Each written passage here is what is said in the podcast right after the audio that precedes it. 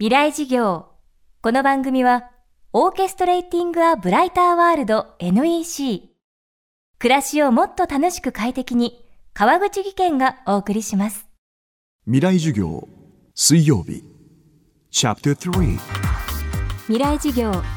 今週は、昨年秋に東京で行われた FM フェスティバル2015未来事業明日の日本人たちへの公開事業の模様をお送りしています戦後70年のイノベーション新しい日本人の突破力という全体テーマのもと各界の地の巨人たちが直接大学生に語りかけました。今週の講師は演出家宮本亞門さん。ライブがこれから求められること異種格闘技が切り開く未来と題し生身がぶつかり合うコミュニケーションの大切さについて考えています。高校時代に引きこもり生活を送った宮本さんは自分と人との違いに目をつぶるのではなくそれを強みに変えることの魅力に気づきました。その後1987年オリジナルミュージカル「アイガット・マーマン」で宮本さんは演出家デビューを果たします。このミュージカルというエンターテインメントもさまざまな違いを乗り越えて生まれたものです。近代のエンターテインメントの多くに共通する要素はどんなものなのか。演出家という仕事の成り立ちとともに聞いてみましょう。未来事業3時間目。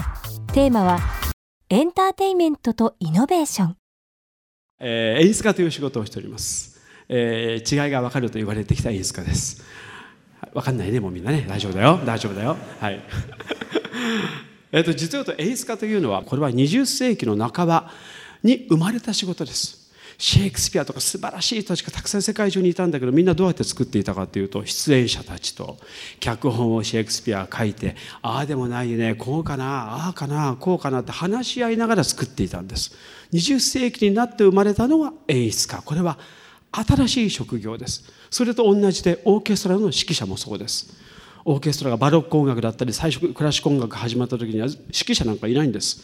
全部お互いの演奏を聴きながら演奏していた。ところが19世紀後半になってからあまりにも多く、えーオーケストラのメンバーが出てきたりワーグナーとか出てくるとしっかり指揮者がいなきゃいけない。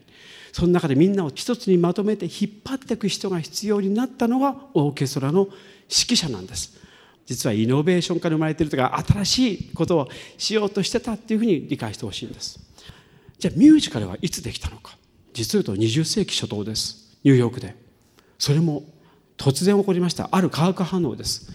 パリから来たダンサーたちがいてボードビリアンがいてお芝居をやりや人がいてどうしよううまくいかないなこの公演。誰かみんな一緒にやろうよってやったのがミュージカルの始まり。オペラもそれと同じようなものがあります。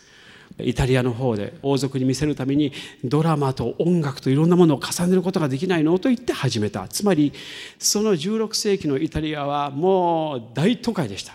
ヨーロッパ中で一番華やかな場所。国を越えて人が集まってきて言葉のお芝居だけではない音楽だとか動作動き全部を合わせて人を感動することができないかと言って発達してたのがオペラです。16世紀は。そして今度は20世紀初頭。ニューヨーク世界中の人が集まってきました。そこでもっと国を越えて何かできないかと生まれたのがミュージカルなんです。だから僕は今ミュージカルを演出しててもミュージカルはこうなきゃいけないなんてことは全然ないんですね。本当にさっきのいろいろな常にイノベーションから生まれているというのをちょっと知ってほしいと思います。ということはこれ実を言うと全く全てが化学反応がいろんなふうに起こって今まで誰も見たことがない新たな作品。新たな発想新たな感動が生まれることだけを人類はいろいろやってきてるだけなんです。何これ歌っちゃったよ。何これ途中から踊ってるよ。でもなんかワクワクしたじゃない。とかそんなことを積み重ねてきた。最初からもちろんみんなが歌った時にすぐ良かったと思わないですよ。何君踊ってんの？とか。今だってそういうふうに思う人がいても当然だと思う。なぜならいろんな違うものが混合して出来上がったのがそういうふうな出会いだということです。もちろん皆さんこれから大きなビジネスをやっていくでしょう。でも一番これから僕は面白がってるのは皆さんが他の人と考え方が違ったりこんな発想あるよ。今までやったことないけどこれあり。もしかしたら一人だけでいいじゃない劇場最初に思いついた時その人たちどんな表情をしてると思いますか？すっごい頭使ってなんかいいアイデア出ねえかな。でこんなのありこんなクレイジーな発想ありこれもしかして人やってないよ。その時にパーンともしかしたら永久に残りそしてあなたが永遠に立たられるような発想がそこで生まれるかもしれないというのは忘れないでほしいと思います。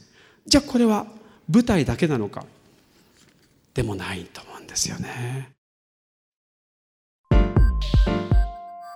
今週は昨年秋に行われた演出家宮本亞門さんによる公開授業の模様をお送りしています。